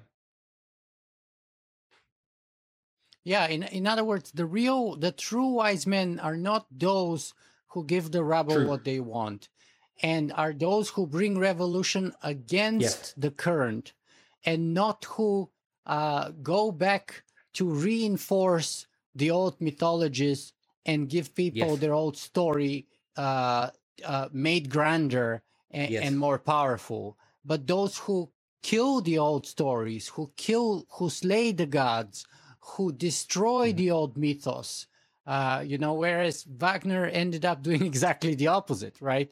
Uh, so instead of transcending nationalism, he reinforced exactly. nationalism uh, and and instead of challenging the market, he he became uh, kind of uh, uh, uh, uh profit started profiting off the market and and and reveled in that success Uh, uh, uh, of, of of the rabble. Yeah, yeah, I, I I think that's yeah. I think the interesting thing there, as it relates to the relation to myth, is that it what what what this reification of the current myth does, I think, from Nietzsche's perspective as it relates to freedom and the Overman, is that it ignores that the founding jet like this, and I think this also reflects things that Freud thought about with regards to myth, is that um, that the origin of a mythological structure is actually a violent lie. And look, the myth is a lie that covers up a primary violence.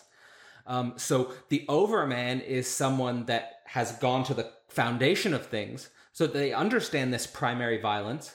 They don't externalize it, meaning they don't want to kill other people or they don't want to go on like some sort of sadistic rampage, but that they turn it in on themselves and use it as a motor of overcoming.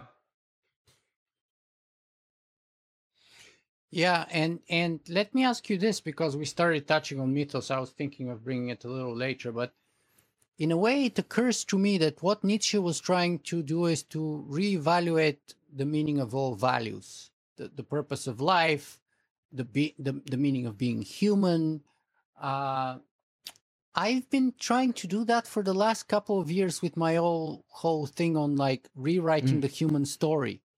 Uh, in a way, like not put in the same way, but really it comes down to mm. the same thing uh, I've been struggling with a new story, rewriting the new story, because just like Nietzsche observed, and it only occurred to me like last night, that just like Nietzsche observed what he thought was the collapse of uh, Western civilization in, in the face of the death of, uh, of God uh, and that consequent vacuum, um, I think we're all observing today, and, and I came up with this idea that, that we need a new story of course, Christianity is has been the underlining story of the Western world for a mm-hmm. couple thousand years, and everything that the West has been built upon, the foundation was, you know, one way or another connected to Christianity.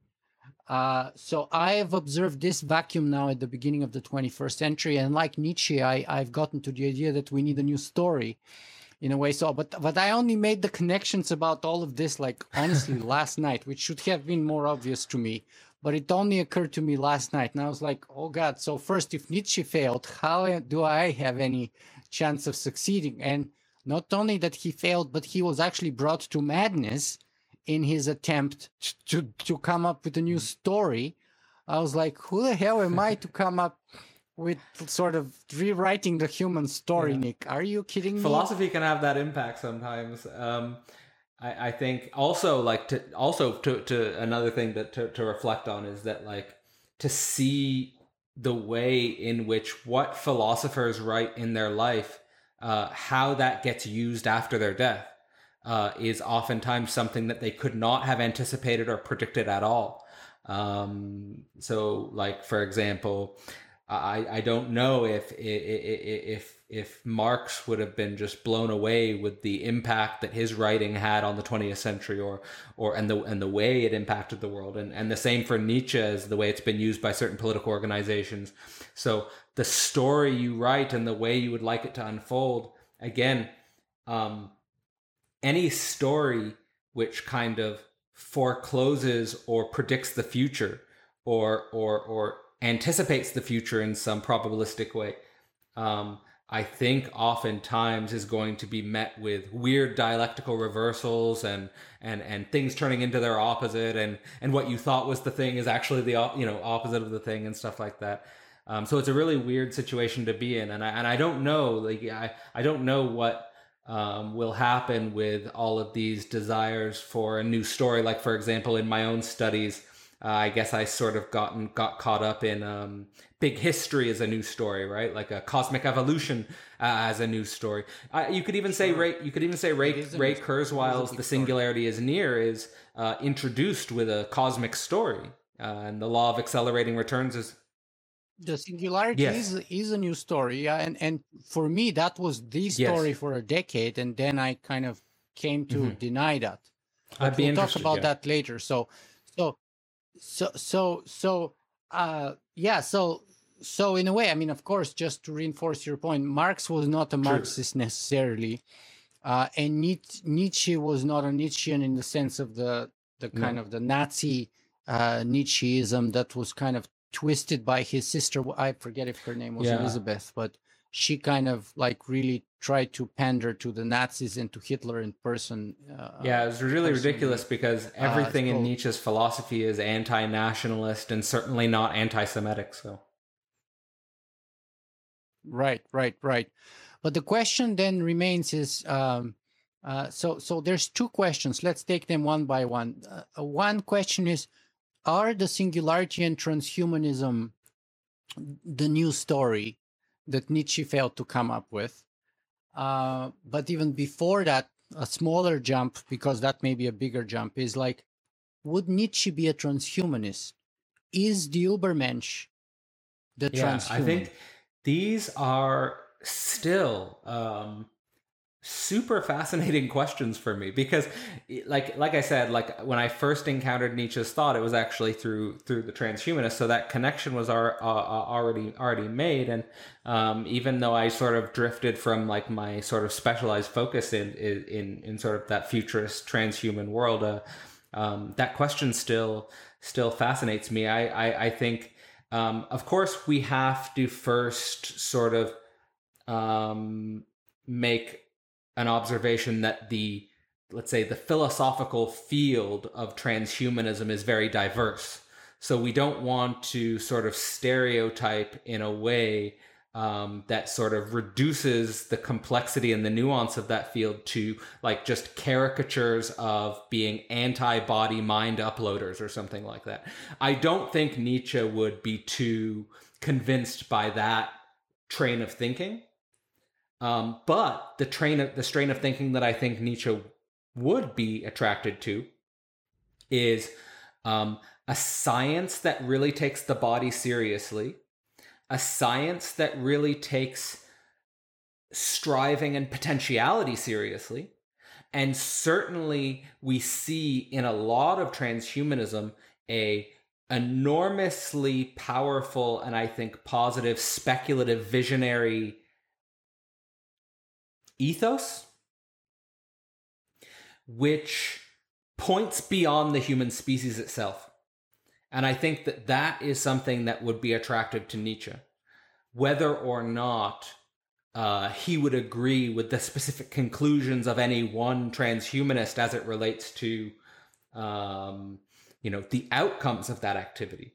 Um, but I guess, you know, I could offer sort of one um, uh, parallel uh, that that comes to mind is like uh, in Thus Spoke Zarathustra, he talks about the future overmen uh, needing also an over dragon.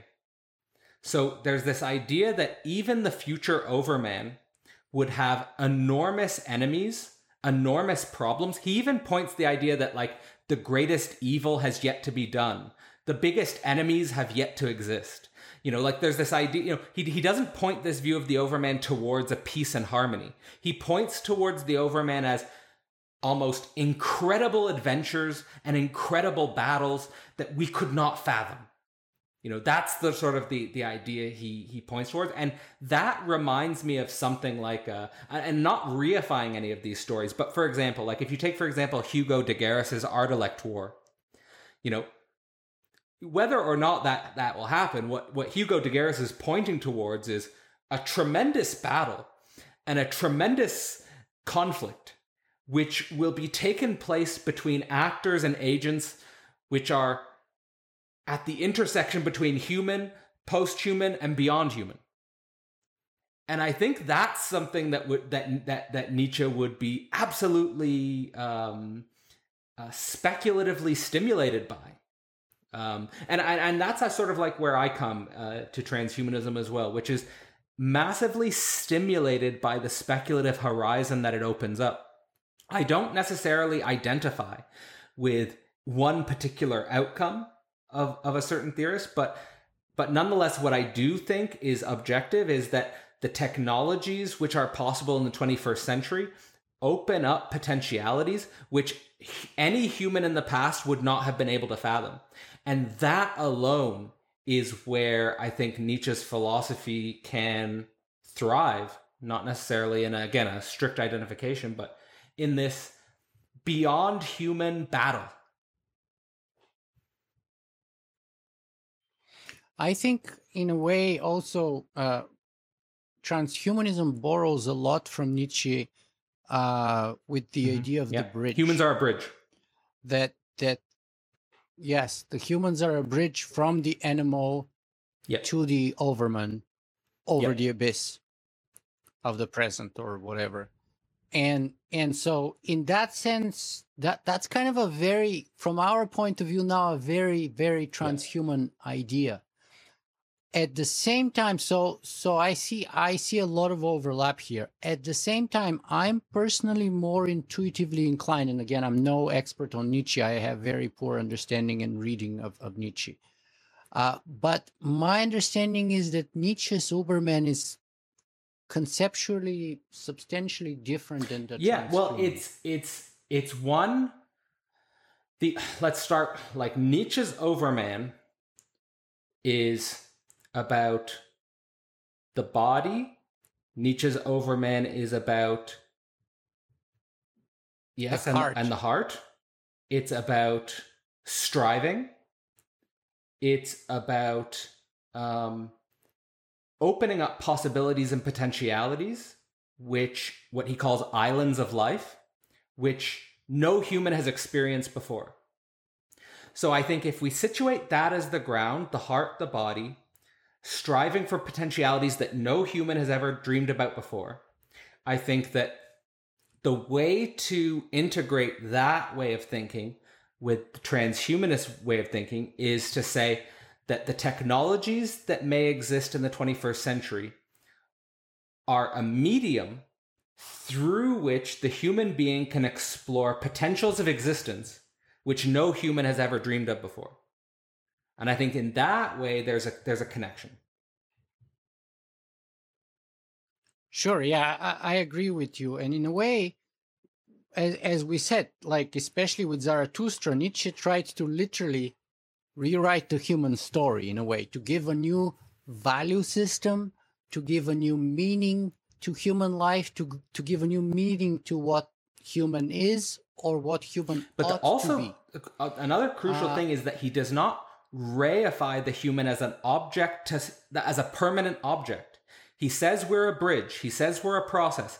He said he says we're a bridge a, and a process a bridge, pointing yeah. beyond ourselves. So I think this is where that's where it's interesting with trans that's where it's interesting that transhumanism comes in for me because he, Nietzsche doesn't Nietzsche definitely doesn't make the connection that that bridge or that process involves a technological transformation. So is it a technological transformation or at least is technology a part of the picture or a part of the story here that needs to be built out and if it is have transhumanists done a good enough job of understanding psychology and anthropology so i think that on that end, I would say no. I would say that we need a deeper ground of psychology and anthropology, and we need a deeper ground of the role of technology in our becoming beyond the human identity. You know, that's exactly what I think. I think that Nietzsche is more yeah. on the Greek side.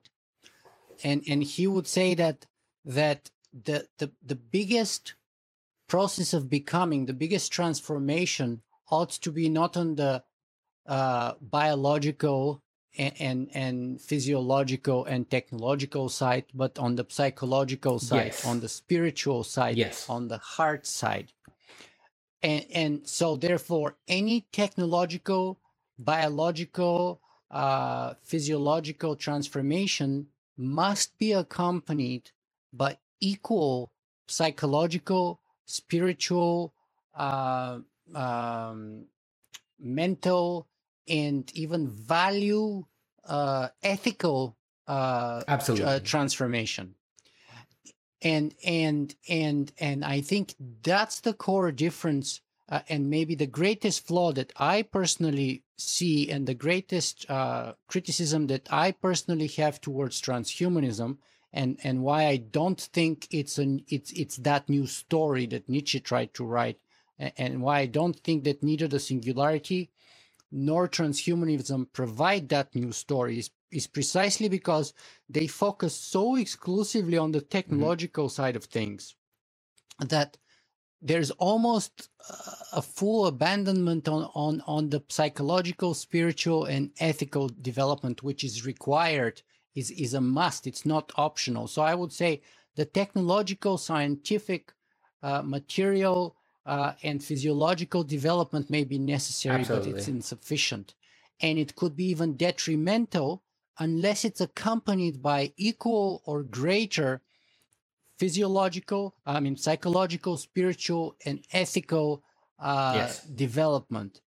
Uh, and, and, and that's where the gap opens, in my mind, between Nietzsche's, Nietzsche's Uberman, uh, uh Ubermensch, or, or the Overman and the transhumanism, uh, transhuman, uh, because I, I think we are way too obsessed with the, the, the scientific, materialistic, uh, physiological, biological transformation, computational transformation, and neurological transformation, and those things, but we forget that, that those could be even suicidal uh, to our whole civilization, even if we're not uh, accompanying them with equal spiritual and ethical uh, and, and moral development.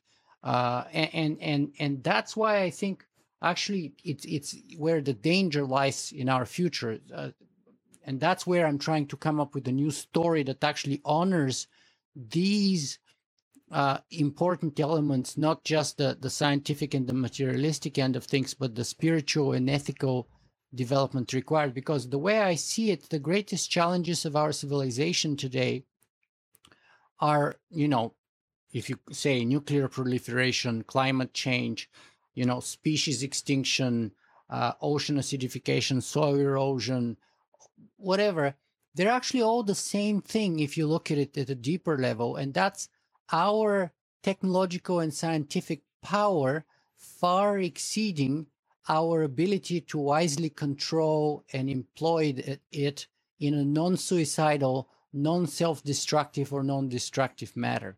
And I think that's because there is this growing gap between our power and our ability to control it in a wise manner. And so, therefore, more science, more technology, more power, therefore, is not going to be helpful, but it's going to be hurtful unless it is accompanied by the equal growth of that kind of spiritual and ethical growth and so if the gap is growing bigger, the problems are only going to get worse. They're not going to get better. And that's where I see the core difference between Nietzsche, because I think he would have been with me on the Greek side of things, on the personal development, on the internal development side of things, more than on the materialistic, scientific, outwardly. Uh, yeah, yeah. I, I think that that's I think that that's that's it's an it's an incredibly important um, distinction I think it's probably one of the the reasons why I felt at a certain moment of my doctorate that the evolutionary and the transhumanist worldview has had gotten me to a certain point, but that it had left out the the psyche uh, and it had left out sort of the the anthropology of the situation, um, which includes all the things you're talking about, the spirituality and the the ethics and stuff like that. As it relates to the story, I guess my view is that human beings are storytellers. That's sort of a part of our being. We are storytellers. So I don't necessarily think that there'll be one story that will sort of be reified. And maybe even I think we should fight against that temptation. I think that. Um, I, I, I guess I, I have a, I had a certain spiritual experience where I had a certain perspectival shift on the role of the story because I was in a certain uh, ayahuasca trip and I was basically shown my death and um, I was basically like there was an entity that opened up wow. a black hole and showed me my death and basically the message I got from that experience was that there will be an experience I have which I'll never be able to tell a story about. In other words, like for example, I, the, what I always say is like if, if after this interview I go out and I go and grab a, a burger down the street and I get hit by a bus, I won't be able to tell that story to anyone. In other words, death is more fundamental than the story. And when I die, I have no control over the stories that humans will tell about me, about anything. So, and that's the same, for example, with Nietzsche. Nietzsche has no control over the stories we weave about him a century after he's dead. So, the I, I have this idea that the story is like a temporal orientation structure of the past and the future which is constantly being rewritten in the present moment. So I'm not in control of the stories that humans 50 years from now will be telling about now. I only have control over my. Now, can that story be built out? I can tell my story, which is constantly being rewritten in the present moment. I guess the question is what transpersonal stories can we be telling ourselves now, which will orient ourselves in a way that will prevent the challenges and the problems that you're talking about as it relates to this power and this technology, which is vastly exceeding any of our ethical capacities. So, if you tell a story that's a clearing for other stories, that creates the space for other stories to mutually and peacefully coexist, that would be the kind of story that I have in mind. So, think about it as the World Cup, right? So, you can have so it's not a personal story that I'm going for here. You can have your personal story of being, uh, you know, Ronaldo, uh, or, being one of those famous superstars. You can also have a, a, a, team story of being Team Brazil or being Team Germany or Team England or whatever. Those are all interesting stories. That's not what I'm talking about. What I'm talking about is the story of the game and the story of the World Cup because what happens is all of those people and teams come together and play within the story of soccer or football in Europe. And they all therefore follow the same rules and they abide by, abide by the same referee decisions, even when they don't like them. They accept the legitimacy of, uh, of the decisions. They embrace the same value system. And so even when Brazil loses to Germany, they accept and they're super unhappy about it. They accept the legitimacy of that outcome. Why? And it's all done in a peaceful uh, a manner where mutually exclusive and incompatible and competitive narratives, stories peacefully coexist together. Why? Because we accept the underlying story of what the World Cup is. And in a way, Christianity was like that idea for thousands of years, which set the rules and legitimized and gave the foundation of the Western civilization, right? And that's why when you have the collapse of that kind of ethic or or or you know uh, story uh, as Christianity, you open such a vacuum and you need to replace it. And the tragedy is that in that vacuum, anything is possible, even the worst of crimes, etc. And you need, you must come up with a new narrative to fill that vacuum, to give new meaning, to, to be able to create that framework for civilizational wide peaceful coexistence of even mutually incompatible stories. And so for me, even subconsciously, when I look back uh, the appeal of transhumanism and the singularity was that they provided that kind of narrative for me uh, for a decade almost. But for the reasons that I already mentioned previously, at certain point in time, I had to abandon them, and I personally had to go beyond beyond those. Uh, and so, so that's where I am today. And now I'm struggling again with nothing really. So that's where that's where I, that's where Nietzsche wants you to be. It's ridiculous. Struggling with nothing, making the the nest out of the abyss. I, I, I guess because before the the appeal of the singularity and transhumanism is that they give you that creed, they give you that certainty, they give you that rope that you hang on and you rely on for everything and it's so powerful such a strong rope it's so useful that it's it's like uh, life giving it's it's like uh, meaning giving it's like purpose given but but but now i end up again with nothing because i've denied that and i'm trying to recreate a better rope that's not even a rope because i don't believe in ropes and it's utterly ridiculous i'm stuck with well, nothing and I, that's I where think, I am I at right now. The way I related to the transhuman story was that it was always a story, again, pointing beyond the species. It was a story pointing beyond me, and it was a story. It was a story pointing beyond my identity. So I didn't really see it as a, as a rope saving me so much. It was as a rope helping me make sense of the complexity of modern technology, and in that sense I think it still has some sort of value for me personally, but it, I don't view it as a totalizing story that explains everything. I think the problem is when we look for a totalizing story that explains everything, what we do is that we don't understand the truth that, in my language, um, there's a more fundamental negativity of identity or death of identity. So like that's that, that again, that's like sort of what I was trying to point towards with the the ayahuasca vision, which is that there will be an experience I have uh, basically, and so the language I use is negativity, non-identity, uh, death of identity. Um, that's more primary, that's more fundamental than any story. So the idea here is that the only thing that unifies the human species is this negativity. So we can tell as many stories as we like. We can have, like, so for example, you can have different nested levels of stories the personal like and you gave that example like with the world cup and soccer right? Like where you can build more and more nested levels of stories. So like for example there's the story of team brazil and there's the story of team england and team england and team brazil are in a conflict with each other but they're housed within the story of the world cup or they're housed even at a larger level within the story of soccer or they're housed within even a larger story of sports and athletic competition in general. But there's no end to this. There's no end to this. There's no ultimate level to it. And that's a good thing. In other words, there's no ultimate level of a totalizing story. The way I approach it is that a totalizing story will always have an opposite other which is in competition with it.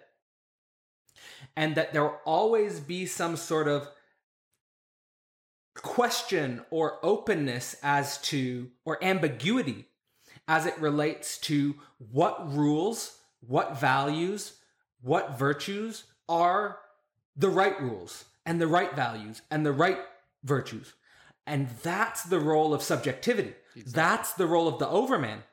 The overman is the, the being which is constantly in some sort of uncertain ambiguity with What's the right thing to do? What's the right rules? What's the right values? What's the right virtues? They're not totalized. There's not one story that tells you and gives you the final answer.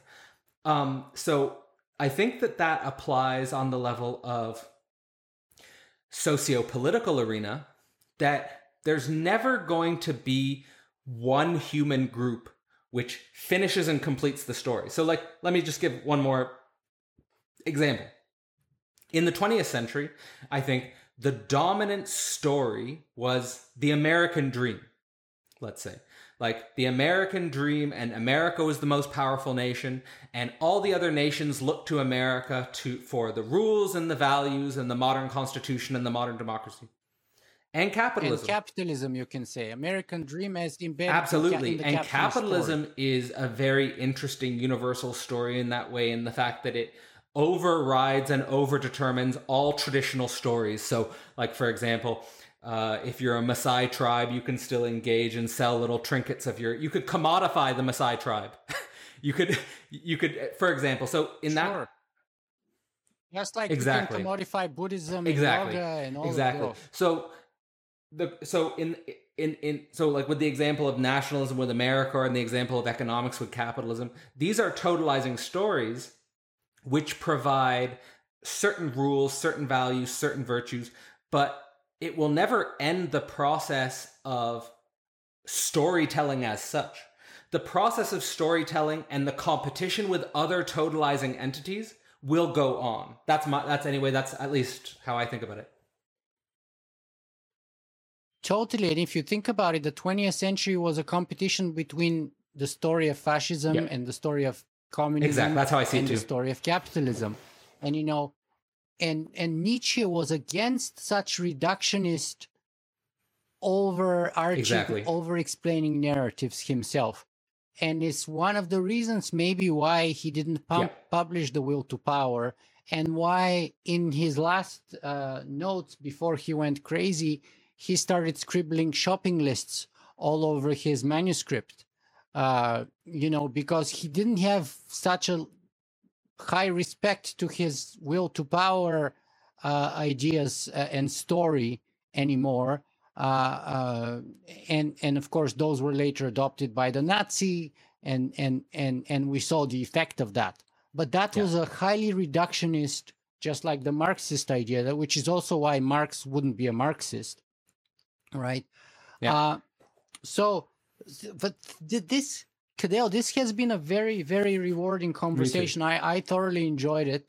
Uh, so, so let me just ask you a couple of, of last questions here, though, before we leave. So, so first of all, tell me a little bit more about the philosophy portal and what you do there and where can people find more about your work and and and perhaps join you in this kind of a conversation discussion and and learning about nietzsche in general and other yeah so philosophy topics. portal so basically like so i'm going to connect this to like some of the language i've been using throughout the podcast is like this idea of making a nest out of the abyss and this idea of having a feedback loop with the abyss and and and and and and, and and and lack, I guess. It, it, is that philosophy portal was born out of my not fitting within academia, let's say, um, and the types of content I teach and the types of thinkers I teach are basically the the the minds who I think could build out a, a um, intellectual foundation for existentialism an intellectual foundation for phenomenology and an intellectual foundation for the for the psyche. So uh, I've taught uh, on Freud, I've talked on Hegel, and I uh, and i am going to be teaching on Nietzsche. So I'm I'm interested in existentialism. I'm interested in phenomenology. I'm interested in the psyche, um, and I'm interested in what the the most influential and powerful minds of the last few centuries have to say about these things. Not to reify them as the correct interpretation, but to not make straw men out of these individuals. So I think the temptation to turning great thinkers into straw men is one of the biggest sins of of academic culture like for example i always think it's a crime when like say for example we talk about like a descartes or a newton and like we bring out like one little uh, chunk of information and then negate them like uh, oh uh, descartes cogito how stupid like we throw them away or like or you know just i think that we should go into these minds we should explore them in the full richness of the mind that they were um, and again uh, not reify them as the correct interpretation but see what an interpretation of them has to say for the present moment and that's what I'm trying to do with Philosophy Portal. Um, that's what I'm going to be trying to do with uh, with Thus Spoke Zarathustra and Nietzsche. I think it's very timely for for uh, thinking about existentialism. And the way I design the courses is so that there's always an active, ongoing dialogue and a creative community, and that that creative community points towards a collective creative project. So we're never just uh, learning for learning's sake. We're learning to create something. Uh, so, for example, in the Phenomenology of Spirit course, we had a conference, which was, I think, a really interesting conference because it's not like I've had the experience in academia where you go to a conference and you don't really care about what other people are doing and they don't really care about what you're doing.